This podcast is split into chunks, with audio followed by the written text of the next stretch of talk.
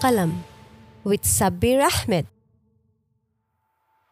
আসসালামু আলাইকুম এভরিওয়ান আশা করি আপনারা সবাই ভালোই আছেন আমি সাব্বির আহমেদ অ্যান্ড আপনারা শুনছেন কলম আজকে আমাদের এই পডকাস্টের সেকেন্ড সিজনের আট নম্বর এপিসোড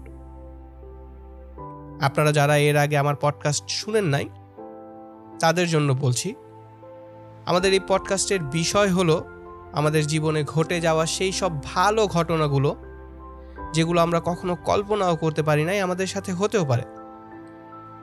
যেগুলো আমরা কখনো কল্পনাও করতে পারি নাই আমাদের সাথে হতেও পারে। আমি শিওর আপনাদের লাইফে এমন অনেক ঘটনা আছে। অবশ্যই আমাদেরকে লিখে অথবা অডিও রেকর্ড করে পাঠাবেন। আমি এই পডকাস্টের নেক্সট সিজনটা আপনাদের স্টোরি নিয়ে করতে চাচ্ছি। অবশ্যই আমাদেরকে আপনাদের স্টোরি পাঠাবেন। আমাদের কাছে আপনাদের স্টোরি পাঠানোর অ্যাড্রেস হলো Kalam podcast two thousand twenty three at Gmail dot com আপনাদের সবার স্টোরির অপেক্ষায় থাকব। আমি সাব্বির আহমেদ অ্যান্ড আপনারা শুনছেন কলম। আজকের এই পডকাস্টটি স্পন্সর করেছে লিড পিপল বিস্তারিত জানার জন্য ভিজিট করুন এল পিপিএল ডট কম আজকের এপিসোডের স্টোরিটা পাঠিয়েছে আমার খালা, আমার আম্মুর চাচাতো বোন।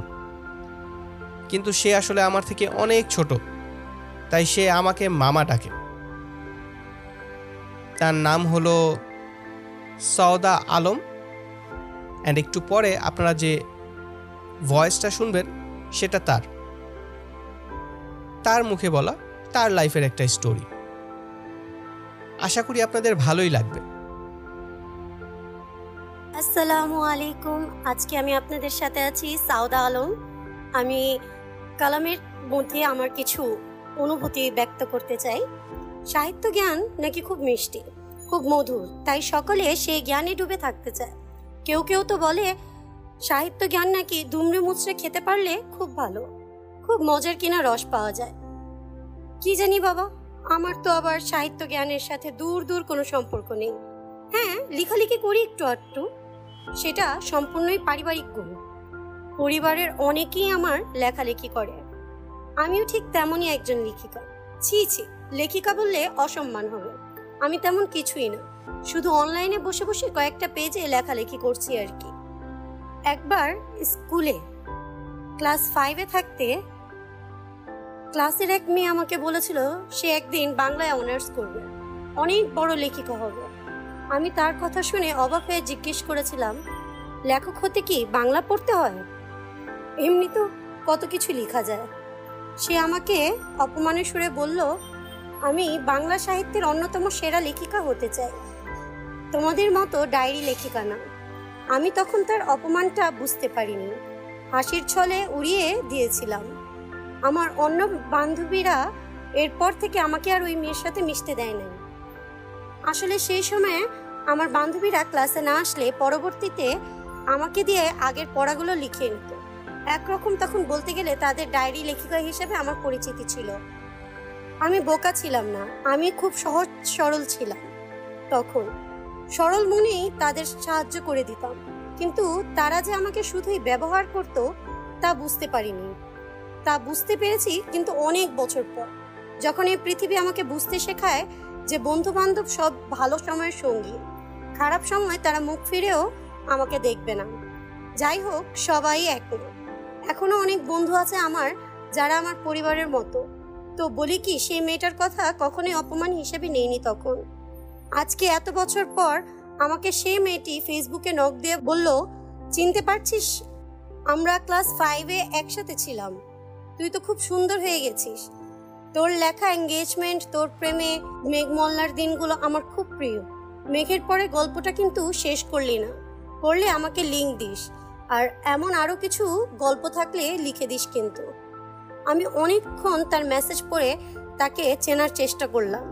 কিন্তু কোনোভাবেই মনে করতে পারলাম না।